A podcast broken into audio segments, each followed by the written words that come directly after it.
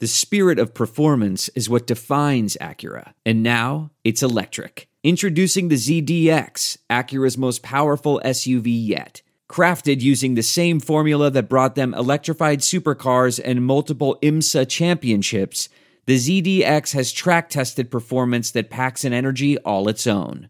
Unlock the energy and order yours at Acura.com.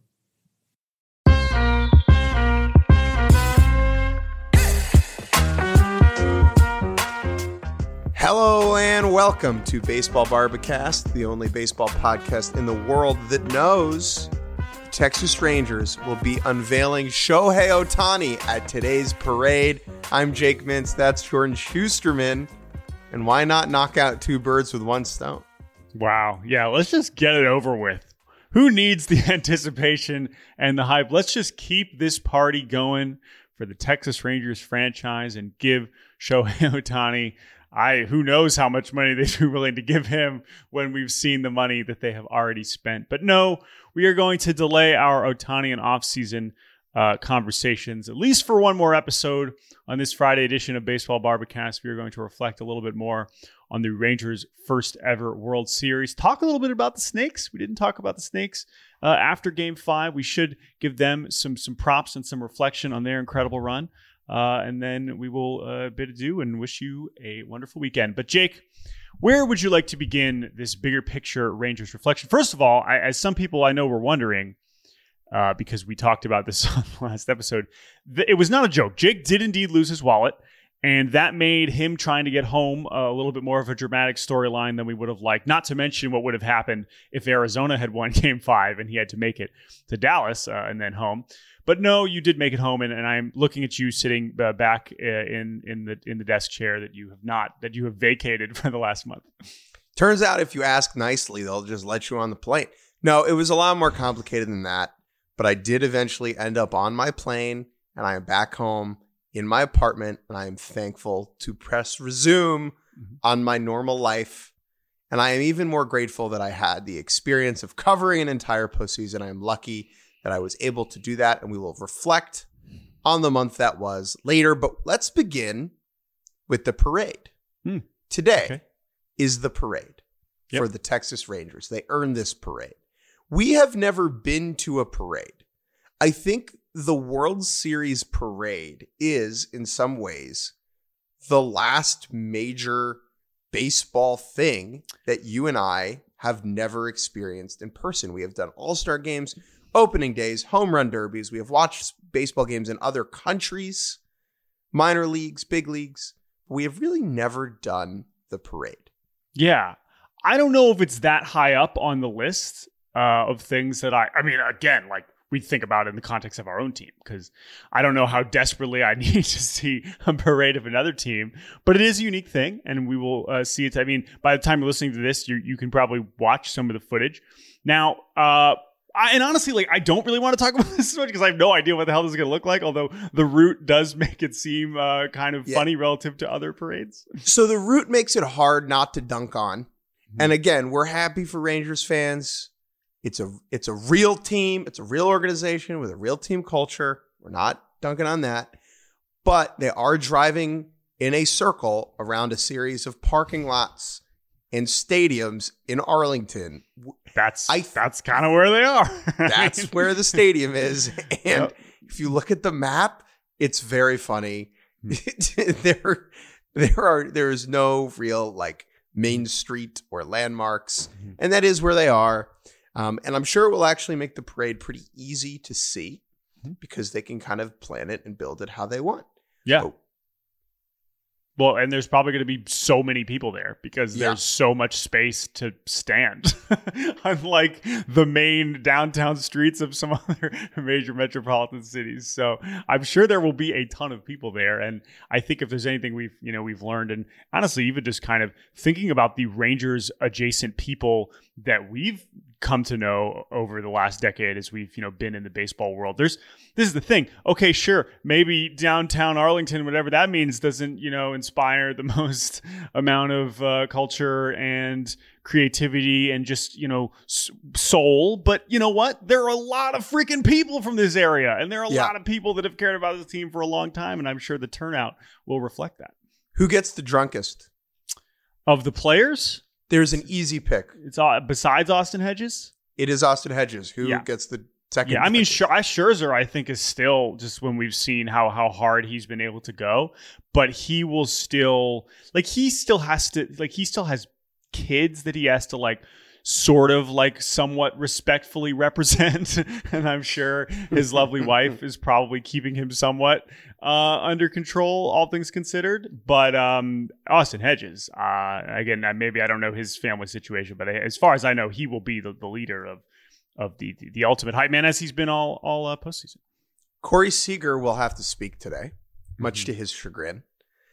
And I I'm assume curi- he will. I, I mean, if they respect his wishes, it's possible he won't even grab the microphone. No way. I mean, honestly, that would be the funniest outcome. Would be Corey Seager not like by winning the MVP of the World Series and carrying this mm-hmm. team to a title. Yep, His reward is not speaking. at you're probably parade. right. I assume we will hear from him in some in some capacity, and I think that I know you wanted to talk about again, like Corey Seager as the face of this team in in more ways than one. He is one of the most amazing baseball players uh, we have, and that was proven this postseason. That's been proven over the course of his career. When the guy's been healthy, he's been one of the ten best players in the sport. That's been pretty clear. And for him to do this again, have another epic postseason run that ends in a title that is definitively his. You know, when Yes. the Dodgers finally won, yes, he was a big part of it with the LCS and MVP and World Series MVPs. But he wasn't the first person we were thinking about, right? There were other members of the Dodgers, of course, with Clayton Kershaw, and just generally things that he was not front and center in the same way that he is now. And 2020 was such a bizarre experience that it warps all of it. 100%. I had that quote in a feature I wrote about Seager this year where one of his teammates said that Seager wants to win a real one and he wants to win it again and again and again. Well, now he has the real one. I was on the field when he was gifted, gifted, given the World Series trophy.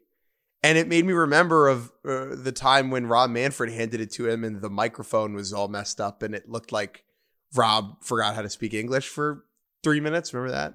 Yeah. Well, there's been a few versions of this, and I think the basic answer is basically he has an earpiece in, and sometimes the audio Yeah. is not syncing up with the stadium audio and the TV audio and all those things. And at the same time, he's still managing to like voice crack more than you would assume someone who speaks publicly as often as the commissioner does. But this wasn't quite as bad. But I would like to talk about Seager as the face of this team. Yeah. And I think there is a grumpy take to have that I'm not going to have, but I'm going to present it first.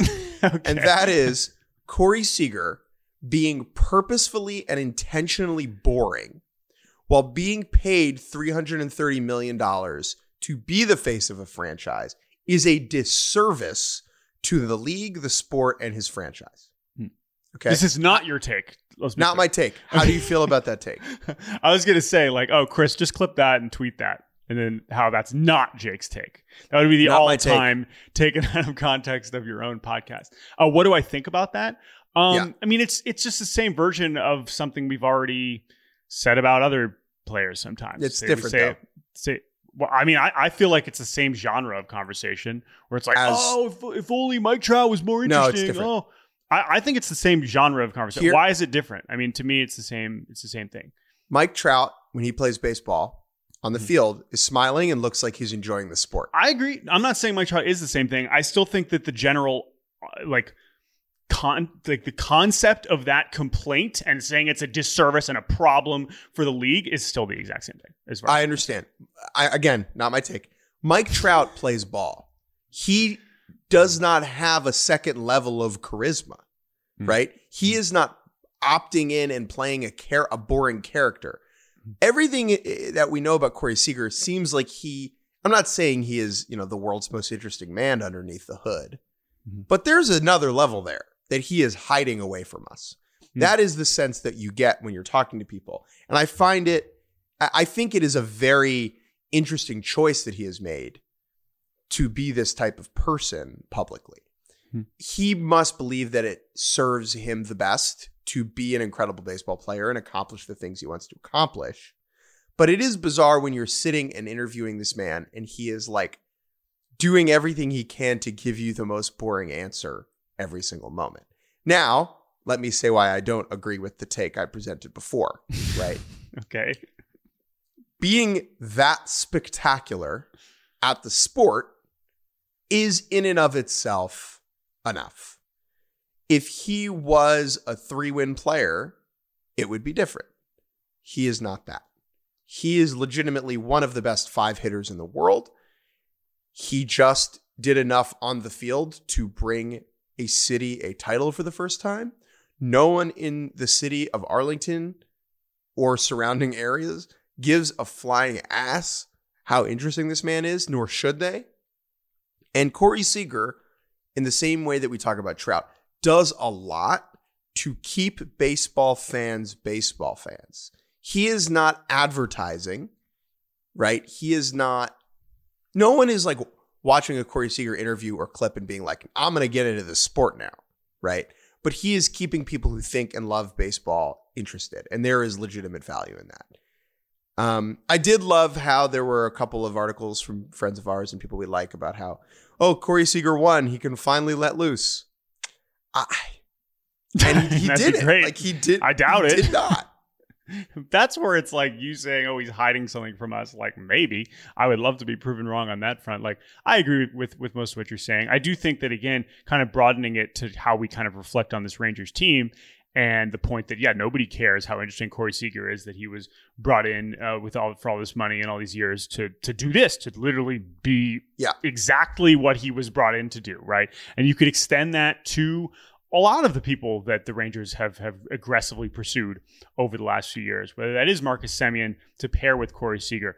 Semien also not the most explosive personality, but you know what he does? He plays baseball every single day, and he's very good on both sides of the ball. And you knew exactly what you were getting, and that's that's why you pay the big bucks, and that's why he has clearly elevate helped elevate this franchise. It takes a lot, as we learned with the Rangers. It took so many different versions of these things to come together and create this moment. Yeah. You if they had only had, you know, Seager and Semien and none of the pitching, you got 2022. if you had only had Nathan Eovaldi and Jordan Montgomery and you didn't have Semien and Seager, there's no freaking chance you're making the postseason, right? Right. All these different things had to come together. And that's why we keep commending them because it was just a relentless pursuit. It was such a level of aggression that we truly have not seen from any other team besides, I guess, the Padres. Um, in terms of just there's no there's no holding back. Like that is not something we've seen from from very many teams. I mean, even if you talk about some of the other Dombrowski teams, right? Some of the the Phillies teams, like yeah, the, I think the Phillies also fit in that in that group, and we've seen how close they've come because of it. But it's just so rare, and they've done it to go from where they were to to where they are now so quickly is really what highlights that. And Seager's a huge part of it. I think the Phillies and the Padres and the Mets, they're all examples of how hard it is to do what the Rangers did. Mhm. You know, the Phillies went out over the offseason and gave a lot of money to Taijuan Walker and he threw zero pitches during the postseason. Yeah. Whereas, you know, uh, the Rangers went out and got Andrew Heaney and Nady Eovaldi for much less. I money. can't believe. I mean, the Eovaldi contract in It's crazy. retrospect, and I know Crazy. he he struggled and and it was again like I can't Eovaldi. I just can't stop thinking about because what he did in this postseason was both like, yeah, of course, like we knew he was capable of that, and also that that he- it could all come together. I mean. It basically balanced out the degree to which they did not get Max Scherzer. Now, the actual investment was way less you know, the money that they're paying Scherzer and still paying Scherzer and trading Luis Angel Acuna for Scherzer is, let alone, you know, what they trade for Ray Montgomery and everything. But two years, 34 for this guy is an unbelievable signing and one that they were able to do because they were not slowing down. There were, of course, there were other teams that could have had Nady Eovaldi for two years, 34 million. But the Rangers were like, yeah, let's get another one because who knows how many of these guys are getting hurt? Who knows how many things are going to go wrong? Yeah. And that's why they deserved the performance that he eventually gave them.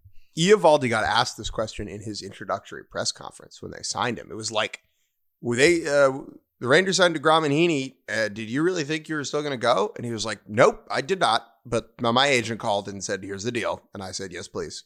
Yeah. And Martin Perez, right? Like there were so many things, let alone they already had Jon Gray, they already had all these things. There was no point, at any point did the Rangers think, okay, we've had enough. Except, I will say, as we also begin to reflect on some of the other parts of this roster, with the bullpen. because while they did, they went out and got Chapman a month plus before the deadline. That was another sign, you know, of aggression and whatnot. And we saw how that kind of worked out for better or for worse. But otherwise, the whole, when we started the postseason, even when they barely made it in and almost choked it at the end, we were like, there's no shot this bullpen's going to make it to the end. And then Josh Sborz was like, actually, I'm the best reliever you've ever seen. And then sometimes that happens because sometimes relievers have amazing months. That that happens all the time in baseball. And in this case, it happened in the playoffs. I want to hop back to one more Seager thing. The question he was asked about the Dodgers um, during the press conference. It was like the first, wasn't it literally the first question? Or no, it was. Not. Oh, okay, okay. It was like right in the middle. Oh, okay. He was. It looked like there was like someone coming in at the same time, so the clip makes it look like he had like just sat down. But okay, so t- tell people for those that didn't see it, tell people what happened. So I was in the room for this. Uh, the, Eovaldi was coming in at the time. Like Eovaldi was entering and sitting next to him to do the next press conference. Um, Seager was asked by a member of the media, basically, the question I keep getting, people keep texting me, is why did the Dodgers let you go? And it's the type of question that I'm not sure what you want Seager to say. Like I what think is... about that a lot in a lot of press conferences, to be honest. Um, but especially in this case, I actually love how he handled it. To be honest, yeah, I agree. And the way Seager handled it, and I wanted to give Seager credit here. See, the way Seager handled this horrible question displays a level of self awareness and tact that he has that I think we don't always get to see. He essentially looks at the person who asked the question, chuckles, and moves on to the next question. yeah. I mean, it's also like this question it's just so I don't want to stick on this for too long, but it would even make more sense like had they won last year. Like I, the Dodgers, I, I'm just I haven't thought about Corey yeah. Seager and the Dodgers as a relationship at all. Like I've thought about how the Rangers gave him all this money and like that's, but I haven't thought about it as like this massive Dodgers misstep. Because guess what? It's also a great example of just like same way that New York people are making everything about the Yankees all the time and the Mets all the time. Like that's that's one of the most annoying things that we have in media is like how does this relate to the to the more famous teams? But like at this stage, like you should absolutely be shrugging off and laughing that question because it's a complete joke. Like there's so much to say about the Rangers that that's what the question should be about. I think Seager's answer to this does lend a glimpse to him like a, a, a better understanding of him. He is simply a task oriented person. He is overtly and overly professional. And he will do what he needs to do in a moment to complete the task. Mm. Speaking of completing tasks, let's talk about Evan Carter. Evan Carter, who again is a 21 year old person who is batting third and fourth for the Rangers in this World Series because he proved once he arrived late in the season as one of baseball's top prospects that I think the, the simplest way to put it is that he belonged. His offensive aptitude, his offensive talent and ability and comfort and confidence, regardless of the fact that he was born in 2002 and is about as happy go lucky, like just like, oh my God, I can't believe I'm here, blah, blah, blah. Like very much, you know, aware of how absurd it is that he's in the World Series. At the same time, he maintains this ethos and this confidence that he doesn't know any better. And because of that, he was very comfortable batting third in the World Series. And it was like, no, what's the big deal? Oh, uh, only Mickey Mantle's done this before? Uh, okay, sure, whatever. I'm just here doing my part. Someone compared him to Kenneth Parcell from 30 Rock the idea that just wow, I can't believe I get to have this job. uh, except that job again, you know, batting third in the World Series for for one of the best offenses in, in, the league. And one of the things about him that made him fit in with this group is how quickly he was able to pick up the level of professionalism and you know task oriented behavior. Mm-hmm. And this was very much on display. And I think what is one of our favorite moments in World Series celebration history Yes. Um, as you know, we've seen this. This is all throughout the postseason. You see this during the regular season too. Team gets a big win. Team social media manager hands a phone to the player and says, "Hey, like, can you just record a quick selfie video, like to the fans, being like." Hey, Royals fans, like, thanks for coming out. Appreciate the support. Like, let's go get him tomorrow. Yep. We've seen a hundred, there's a billion versions of that. But after the World Series, it's an especially interesting time to be like, hey, players, you just won the World Series. Like, say something to the fans. And there are a bunch of versions of that that the Rangers Twitter account posted. There was, you know, Jonah Heim, we got Josh Sborz, like, oh, we did it. Like, thanks, Rangers fans, love you, blah, blah, blah, blah, blah. Versions of that. Most of them washed right over me. I never expect the player to say anything. And, and so, so many of these clips, as the one that we're about to talk about, are literally five seconds. Yeah. This is not a pro press conference or even an uh, you know a straight off the field interview where you get a minute soundbite. Like no, this is literally five seconds of a, of a player saying something. And Evan Carter's six second video, as you said, one of the funniest, unintentionally funniest things I have ever seen uh, in this in this case. So take a listen to uh, Evan Carter after he just won the World Series. Ranger Nation, let's go. We got it done, but job's not finished. It's just the first of many. Let's go. Let's keep it rolling. All right, you just So- heard it. You heard it. His you can you can hear the moment in there where he realizes he's not supposed to be enjoying this. He he cannot be satisfied. No. He can't be satisfied. So the idea that the job's not finished, where he is on the field wearing the 2023 Rangers World Series championship shirt, and in his mind he ca- he like cannot present a level of satisfaction is so funny. He literally said, "We got it done, Yep. but the job's not finished." Hmm. Evan, my guy, the job you did it. You Man. did it, bro. I know that you. I mean, honestly, what this is is like he's like he doesn't feel like he's accomplished shit because he just fucking got here.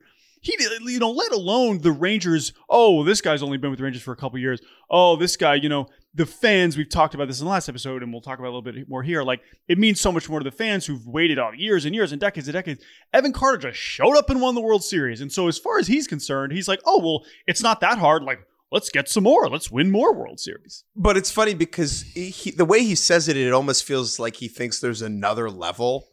Like he will then go. Job's not finished. We, we have to advance to the intergalactic series. Nope. Uh, This is it's it, like bro. no, like dude, you you won, man. Like it's the job is finished. Like yes, you will come back and play again next year. He had another quote. Steph Apstein had a great uh, uh, story on on Evan Carter and just how his youth kind of manifests within the Rangers clubhouse. And at the end of that story, she uh, she has a great anecdote about how talking about like how he's trying to find where he's going to live, you know, near the stadium, all these things. And he basically has some version of I got to see if I make the team next year. yeah.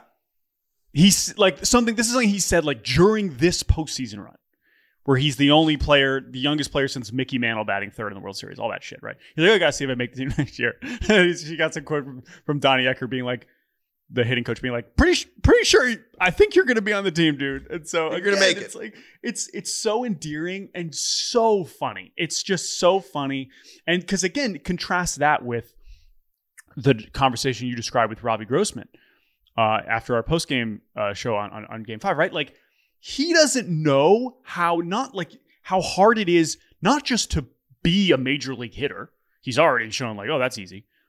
But all of this, dude, this is not easy.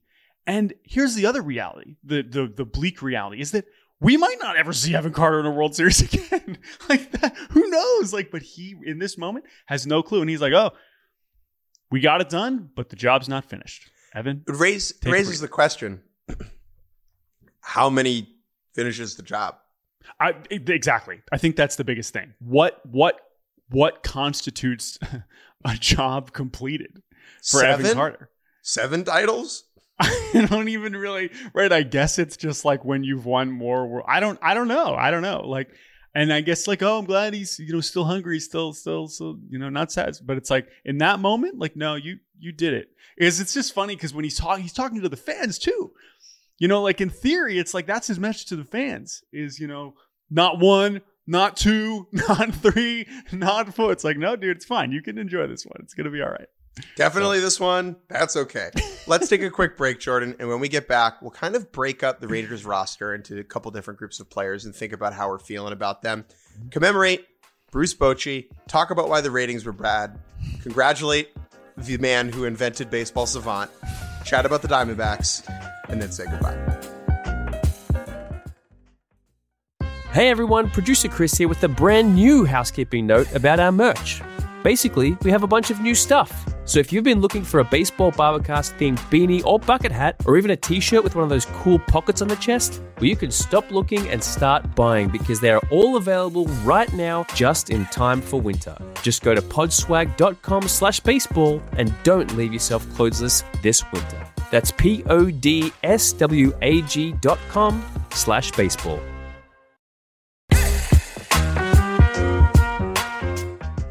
And welcome back to Baseball Bar-B-Cast. Jake Mintz, Jordan Schusterman. The job is not done. We have about 20 minutes more of podcasting. Our do. job definitely not done. I will say the that message that Evan Carter said, like we could have said that. We could have said, "Hey guys, you know, we've been podcasting almost every day during the postseason. You know, we got that done, but the job's not finished because we got a whole offseason ahead." That is very true. Much more applicable for us. So Evan Carter, I actually relate to it. Thank you, Evan. Jordan, you have this on our doc. It says three groups of players Mhm. in uh, uh, on the Texas Rangers roster. Mhm. Explain me.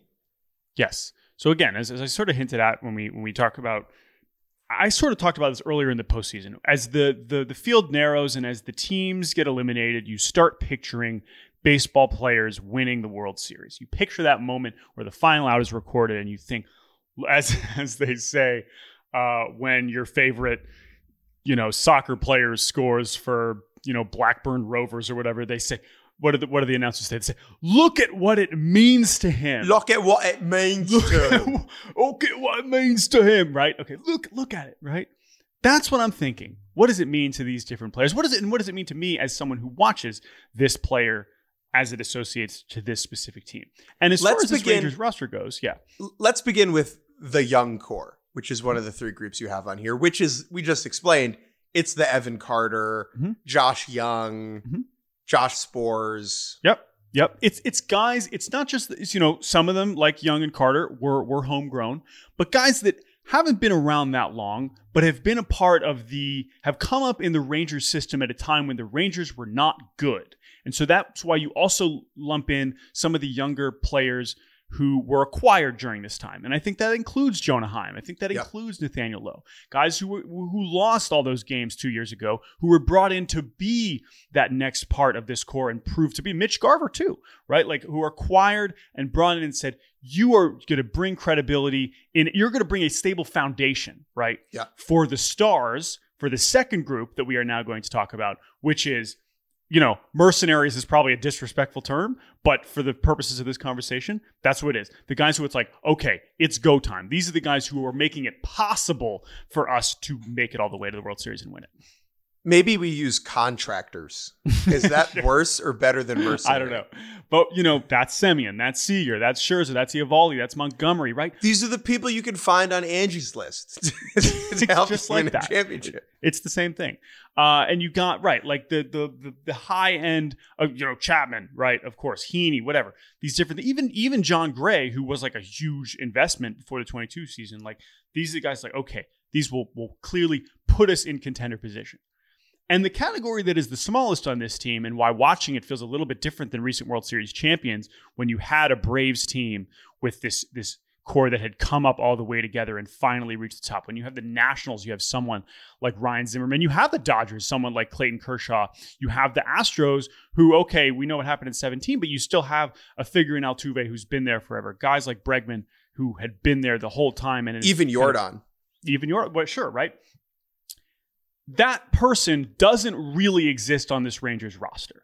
It's Jose Leclerc, which is a weird one to do. I love Jose Leclerc's story, especially with how much he pitched this postseason and how great he was, and the fact that he's been with the Rangers organization since 2010. That's a really long time, but he's the closest thing we have. It's him and Martin Perez who left in between. So those guys, you mentioned that that you know anecdote about him and and you know Adrian Beltre with the trophy last time. There's not as many of those, and so and and there's also in, in the coaching staff, right? Like Bruce Bochy just got here, right? This front office, it's not the same thing. Jon Daniels is working for the Rays, and I know Chris Young's shouting him out, but Jon Daniels isn't there either. And so there's fewer of those, which make it a little harder to get super attached. And that's why I became so kind of over these last couple days so focused on the fans and the people around the sport. Uh, the fans that we've come across in our time and the people who now work for the Rangers that we're going to talk about in a second who this means so much to. And, and, I think that that's really where I'm getting the most enjoyment as a neutral supporter, because of course I'm happy for for the the Eovaldi's and Semiens and Seagers who who won a World Series. Sometimes it's their first, sometimes it's their it's not, but it doesn't feel quite that same connection. And so that's why I've really kind of glommed onto the fans and their reaction, like Jared Sandler, who we heard from last episode. So let's talk about those fans now, Jordan. Who are the people you're thinking of? Yeah. So I, I, we have to mention one uh, before we get to the fans. I, I want to talk about Daren Willman. For people who is who Daren know, Willman? Who, Who's Daren who is Daren Willman? Well, if you listen to this show, you probably know what Baseball Savant is, or at least have, have heard of it. Um, we have Baseball Reference, we have Fangraphs; those have been a staple of our internet baseball experience for for a long time. But Baseball Savant is something that came out a little bit later. It's technically existed since 2013, but has been a part of MLB since I think 2015 or 2016. And Daren Willman is a Texas gentleman who made this website happen. He basically he is a programmer who basically made this website possible, the one that we now know and has become a very regular part of our experience. It is essentially the home of all of the StatCast information that we have, in addition to so many other ball tracking, pitch tracking, all this thing, everything that we now accept as normal in our experience watching baseball and learning about baseball and understanding baseball, it is all because of that website. And that website, we were lucky enough to see the inner workings of at the very, very beginning stages because when we were taking road trips every summer while we were in college, one of our first road trips in 2014, we went to Texas and Daren, just being a very nice person who lived in Spring, Texas, let us stay with him at the time we hung out with him, and he showed us the origins of Baseball Savant, the back, basically the back end of Baseball Savant, which at the time was just his laptop or a couple laptops that he was forming. Why are we talking about him now? The Rangers hired him uh, several years back, and he's been their director, you know, of baseball development and research over the last few years. And I understand that you saw him on the field after the World Series, and there's a picture of he tweeted, you know, with the World Series trophy, and that is just an incredible, incredible thing, and so makes me so happy because we know how awesome Daren is as a person, but also just kind of what it means to have that person, just a just a dude with a laptop who managed to be a very important part of this Rangers organization. This is not a commentary on analytics or anything. This is a commentary on someone who just loved baseball and helped everybody love baseball and yeah. understand baseball in a better way. And for him to to kind of have that moment is is so so so so so cool. So um, let me spin this a bit. So one of the biggest issues that I have with our job is we don't get to win shit. And that is very self serving. I understand that. There is no larger goal on the horizon for us. There is no W's and L's. There is no trophy that you get, right? And at least for me, having grown up playing baseball and having the college baseball experience where you are trying to win games to win a championship, there is something that I miss about that. And for Daren, who built Baseball Savant, not to win anything, but to create a cool tool that could enhance people's appreciation of the sport.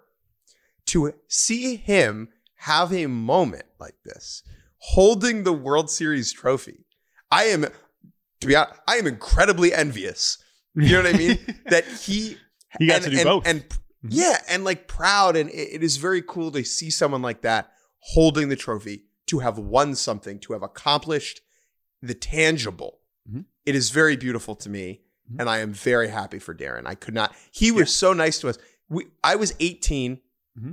and you were 19 yep. that summer. And I don't even know how it happened. I guess he just I think again, like early baseball Twitter, like it was a smaller space where there was just we just connected. I mean, was, of course, he was He- a former D three player. I'm sure that helped. Yeah. Um, he was like, just stay on our couch. yeah. Like we stayed in his couch, Yeah. on his couch in, I in his playing. house. Yeah, we played NHL uh, 2000, uh, 2010. Like I remember because we were just traveling with the Xbox 360 copy of NHL 2010, and I just remembered. And I remember him showing me. It's like it's like this was. It, it felt like magic at the time. Let alone think about what that website has become now that we use it every day Yeah. and how powerful it is now. You know, almost 10 years later is is kind of overwhelming, and I'm sure he's still very proud of that. Um, and I'm sure he's had a, a massive impact on on the Rangers organization for over the last you know five years since he's worked there. And so just it's so cool. And he's some and it's also ironic too, right? Because I'm like 90% sure he grew up an Astros fan. Like and like so, Nady Eovaldi. yeah, and so right, right, right. And I'm sure for him, and I remember at the time when the Rangers hired him, it was like, oh my god, that's so funny that the Astros didn't. Like you would think of all the teams that would want to bring him in, but no, it was Texas. And and credit to to Jon Daniels, who uh, I, I'm sure had a, a, a big part in that at the time when he was still there, is I think a big part of that too. Um, so that's just one. Uh, but as we just mentioned, you know, Daren wasn't necessarily a fan growing up. He's of course become a part of the team. But just seeing these these you know some fans that that we know of, you know, Lana Berry. If you listen to our OG, you know, Cespedes Family Bar-B-Cast, uh, Lana Berry is is was our probably the first Rangers fan that we really knew. She's not very online anymore, and that's a, a different thing. But I remember talking to her in the fresh years after 2011. Like that was a huge part of her, you know, baseball Twitter experience and identity. How many toes? How many titles? How many right? Exactly. Finally, now more more uh, more titles than toes. Uh, man, some people are really not going to know what that reference means. But but I'm also thinking about Rangers fans that we've kind of just encountered online. Um, people like Jamey Newberg reading his stuff this postseason has been incredible. Uh, I think he's he's someone I don't know if we've I guess I've ever encountered him in person, but he's uh, just reading his Rangers fan experience as, as a lifelong fan has been really cool. Like there's just people like this is a clearly a as I mentioned, there's a lot of people that grew up in this area, and so these are people that we've seen online for a long time. When we were recording our pod the other night, Mhm. I got a phone call in the middle of it from Master Tesfatsion, Mhm. who uh, is a uh, lifelong Dallas dude. Mhm. And he was like, I'm in Phoenix, come party. And it's like, bro, I have to do a podcast and then write, but I hope you have a phenomenal time. Master's a good one. Um, I mean, Chris Wimmer is a scouting friend that we've seen uh, that's been a big part of that. Like just some hilarious baseball Twitter people like Nick Pants. A Oh. guy Nick Nick Pants who was like one of the favorite baseball Twitter people ten years ago disappeared was like offline for years and now is back and is tweeting about the Rangers. Again, these are like kind of niche references, but it did remind me of like how relevant the Rangers were in our early parts of our baseball experience, and then for to kind of go in the dark days and then come back out on the other side is is, is very clear uh, during this time. Speaking of the early parts of our baseball experience, Bruce Bochy deserves Mhm. a bit more time. Mm-hmm. Let's talk about Bruce. Four rings. Yeah, Four rings, and to do it now with the second team is But the really- job's not finished, Jordan. Oh, sorry. yeah, don't tell. Apparently, it wasn't. Bruce Bochy, great example of seemed like the job was finished. he Seemed was. like he was he was done, and then he was like, "Uh, actually, let me come He back." got a phone call from. Evan Carter. Evan Carter called Bruce Bochy and said, "Is that job finished? Really? Is it really Right. finished?" You sure about that? Um, yeah. So I think him getting to four, and it's a very small list of managers that have gotten to four titles. But the key thing here is all the ones that have before did it with the Yankees, or basically most of them did it almost exclusively with the Yankees. And for Bochy to do this, I mean, not that he had anything to prove, as we said, uh, but for it to just happen right away, for everything we heard over the season, yeah, he's the perfect guy for this. Same way we heard from about Dusty last year, and that's true. But think about how many, you know, Dusty, you know, had 2020 and 2021 and these close calls, not to mention, of course, all of his close calls before. Dusty had great teams before. As I, in a different way, we say it about Evan Carter, it's not supposed to be this easy. And yet Bruce Bochy made this look easy. And of course, it's about the players, right? But he really did instill a level of confidence that I felt through the TV. I mean, I was never worried because he was never worried. I've never seen someone less concerned at any point for a team that blew more saves than they converted. And he was like, Yeah, I'm chilling. What's the big deal? I'm Bruce Bochy. I know what I'm doing, and here we go. In the same way the Diamondbacks won the National League because they were playing with house money the whole time, so was Bruce Bochy. Yeah. He did not need this fourth one. Okay. He was at home, content, happy. And if he had lost the World Series, it would have not changed his legacy one little bit. And so he was not concerned because he did not need to be.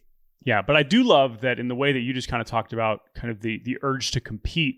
It sounds like he missed that. And when Yeah. he went and managed for France in the WBC qualifiers in Germany, apparently that was a big part where he was like, "Wow, I like being in the dugout, caring about whether my team wins or loses." Like that was a feeling that he missed, and clearly the Rangers capitalized on that and were like, "Great, here's a team that you can win a lot with."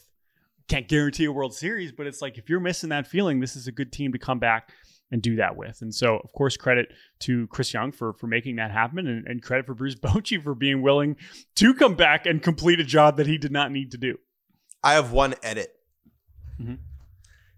Don't make this man walk out to the mound anymore. okay? Don't. He was do making that. himself going out of the mound. He was making so many unnecessary trips in the way that it felt like he was making a point. It it literally felt like after we talked about that, he was like, "Oh yeah, watch this." So here's a story. I don't know if I told you this story. On the morning of game five, friend of ours, Jesse Rogers at ESPN, texted me and said, Come swing by the hotel where all the ESPN people are staying and let's play some pickleball. He was like, I have my racket. Come by. I was like, bet. And Jesse Rogers said, What's bet mean? No, I'm kidding. um, so I come by and I played pickleball. It was me, Jesse, a friend of ours who is an editor at ESPN, Eduardo Perez, Mhm. and his wife. Perfect. Just the five of us. Just Pickleball continued to sweep the nation. just pickling it up. And we're pickling. And on the way to the pickleball court, I walked by Marcus Semien and his family. And so I realized, oh, well, the Rangers are staying here. Mhm. And then I walked by a couple Spurs employees and I realized, oh, well, Victor Wembanyama is also staying here. That's hilarious. Did not see him. Okay. And then we're playing pickleball and we see this golf cart go by. And riding on the back of this golf cart alone is Bruce Bochy on his way to the bus to go to the stadium. And it's like, if this dude is requiring the use of a golf cart to move across this resort, like, can we not make him walk out to the mound, please? Or let's use the bullpen card for him. I don't know if that existed in any of these uh, ballparks, but like we never thought about that for managers that he gets to drive. Oh, dude, that's so funny.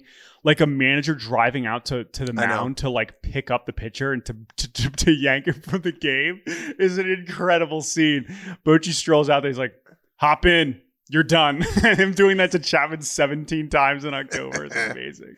But it was great. Like I would just play pickleball. I turn around and see the golf cart go by, and like Bochy's sitting on the back, facing the other way, mm-hmm. like with his his enormous body just curled up in the back of the golf cart, and it's like this man's gonna win the World Series today. Yeah. Oh wait, let me return to pickleball I will say, like, yeah, Bruce Bochy, large, large and in charge. and in Um, charge. I remember very much in charge, like Chris Young, large and in charge. That seems to be the theme of Rangers ownership. I will say, like, I remember when, again, when the Rangers were in Cincy earlier this year, which, by the way, like, reflecting on that, this is like May and, or sorry, April, Cincinnati, uh, random Tuesday in April, and the Rangers lost. They got swept, got walked off twice, like, Cole Ragans blew a game in the bullpen. I remember having lunch with with Kennedi Landry and just talking about this team. Like, and this is when the Rangers were playing. Like, they obviously had a hot start. Their offense was great, but we were just like talking about like this team is such a mess. And at the time, like listening to Bruce Bochy, who after those losses was like almost getting nervous, but he was like, "Yeah, baseball, you know, this is just part of it, blah, blah, blah, blah, blah. And for him to then do that for the entire season, all the way to the very end, all the way to Jose Altuve ripping their hearts out. And at no point was he worried. Because, like you said, what's the difference? I'm Bruce Bochy. I'm fine. I got nothing to prove. Let's talk about the Diamondbacks. Yes. They did not answer back. They did their best. No, definitely not in game five. Oh no! No. No.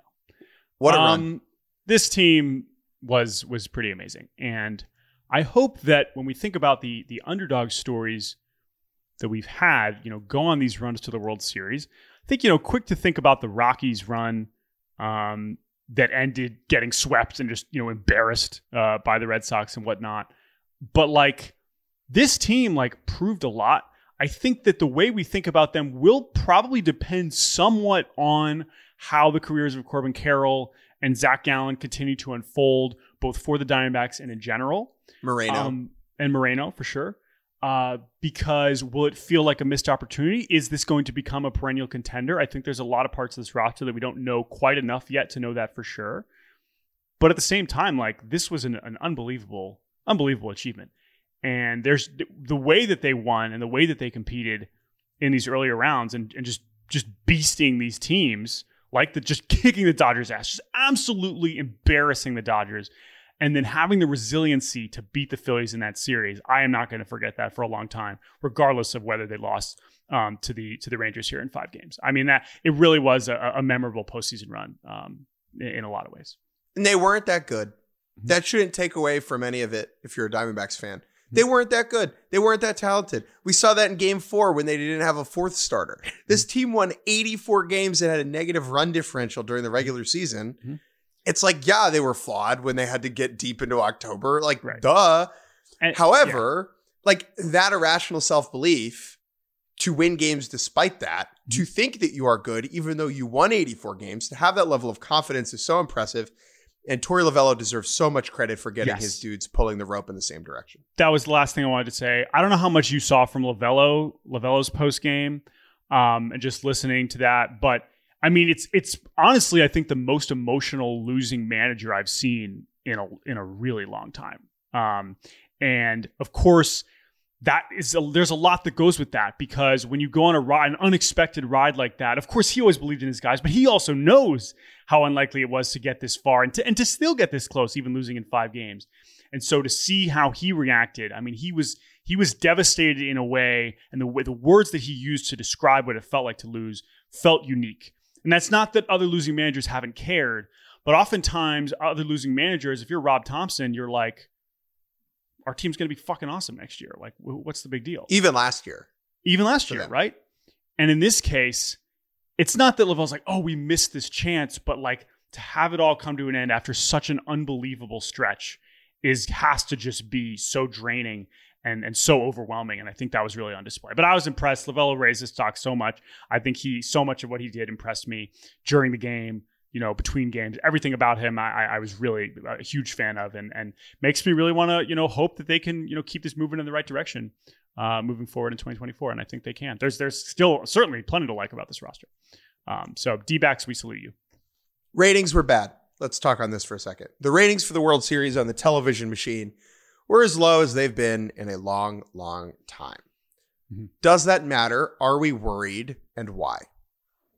I mean, I don't like this is the thing. I just don't really know what I'm supposed to do with this information. Like we kind of sensed that this was going to be the case coming into it, and then it was. And so I, I don't think individual ratings in one World Series is going to drastically change like what the TV deals are going to look like for future networks. Like it's not about that. Everybody knows that what the World Series matchup is is unpredictable and whatever. And so it's not going to, I don't think it's going to make a difference for how much Fox yeah. or ESPN or whatever is going to want to pay for rights, whatever. Like, yeah, you could say, oh no, this, not as many people watched our sport at the top of, at the championship level. That's not good. Like, I guess, but I would be I just, more worried if yeah. ratings were down all year and ratings yeah. were up all year. Yeah. And the reason that ratings and were attendance. down and attendance, and the reason that ratings were down in the World Series is simply because these two teams don't have a lot of pull beyond their specific markets. Yeah. And there were no transcendent superstars on either of these teams to draw people in. And that's, you know, that's not our problem because we're in, we're going to watch whether who, no matter who's in it, mm-hmm. right? Like we don't care. Yeah. But I do understand, it's important to understand why they're down. However, it does not really concern me just because of of what they're going to be moving forward. And like, if you look at the World Series participants the last 10 years, this is really the first time there's no huge draw. Mm-hmm. And so we've been working with a kind of a different scale. Yeah. But it's fine. Again, like it's always going to be a small sample, like who we end up with. And it did require a historic underdog to get us to this point. And yeah. I, I, think that came, I think that was a good thing still in, in a lot of ways. But if you want to judge it based on this one thing, TV ratings, which who even knows what that even means anymore in 2023? Like, why is that even a measure that we're so concerned with to begin with? Of course, we want more people to watch uh, the sport we love, but it, it just is not. It just does not concern me that much at all. It just doesn't mean much. And that is the end of the email we were told to read by our employers at Fox. Okay, let's totally kidding. Let's uh, wrap this up, Jordan. Yes. So I'm curious uh, yeah. just to talk about before we get out of here our World Series experiences Sure. Or our playoff experiences. You and I had very different months. You have been in that chair the whole time. I am very thankful to be back in the chair at my desk that I'm sitting in. You did not travel this month. Mm-hmm. I am curious how you experienced all of this from your cockpit. Mm-hmm. Yeah, I mean, I think for me, it's just like, and I had the same experience last year of just like, it's just a matter of being able to, it's really about more the earlier rounds. And I think I know, having done it in 21, like I know how much the travel impacts, you know, the exhaustion of covering the games. And Like and I barely yeah. watched the ALCS. Mhm. Like I did not get to watch a lot of the ALCS this year. Yeah. You know. which that sucks because that was, was sick. incredible. That was incredible stuff, right? And so being able to follow everything, and even in the earlier rounds, to get to you know consume every game, game to game to game to game, is is is is helps me kind of have a holistic understanding of, of what these teams were doing, and especially a team like the Diamondbacks and a team like the Rangers, and understanding like. I wasn't that surprised by the time they got there because I had watched almost every pitch Yeah. that they've experienced and I'd seen how good Josh Sborz and Jose Leclerc had been. And so it was less of a shock when I get to the World Series and I'm seeing them do it again. So I think that helped. Um, but yeah, I mean, of course, there's still part of me that wishes I could be more intimately involved, but you know, it's just not how it worked out this year.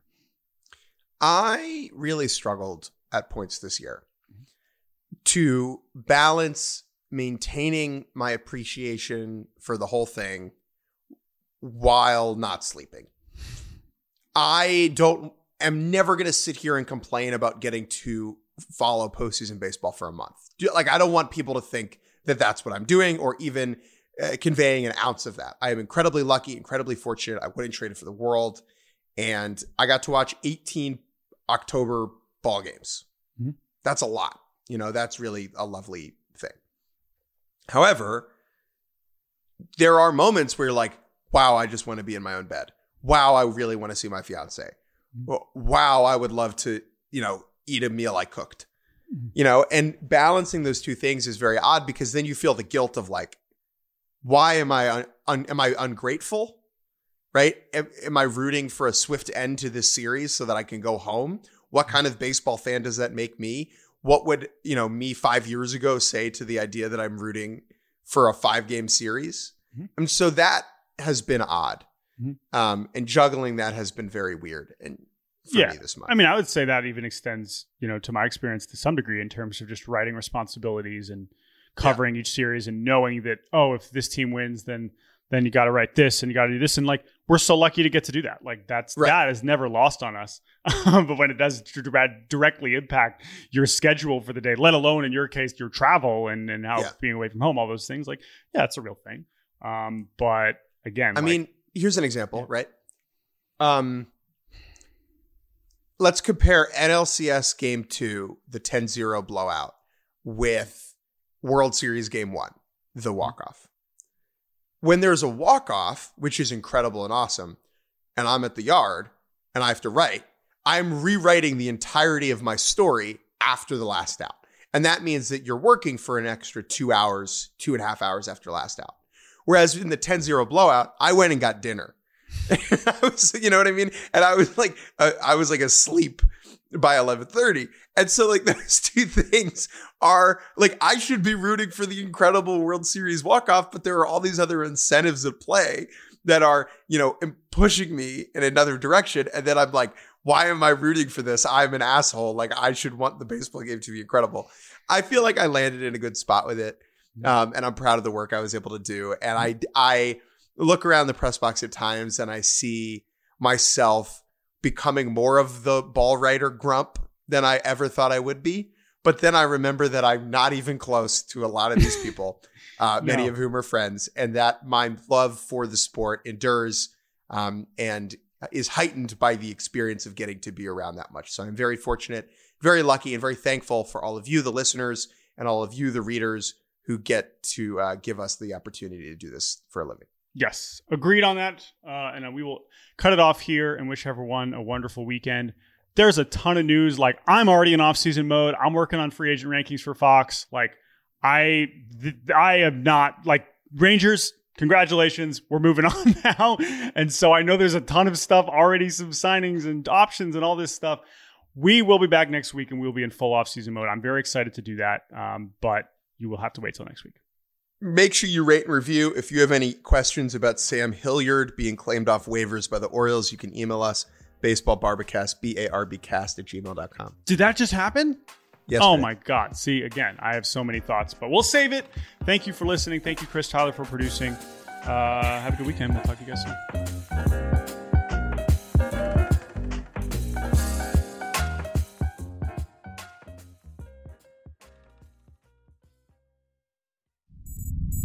SiriusXM podcasts.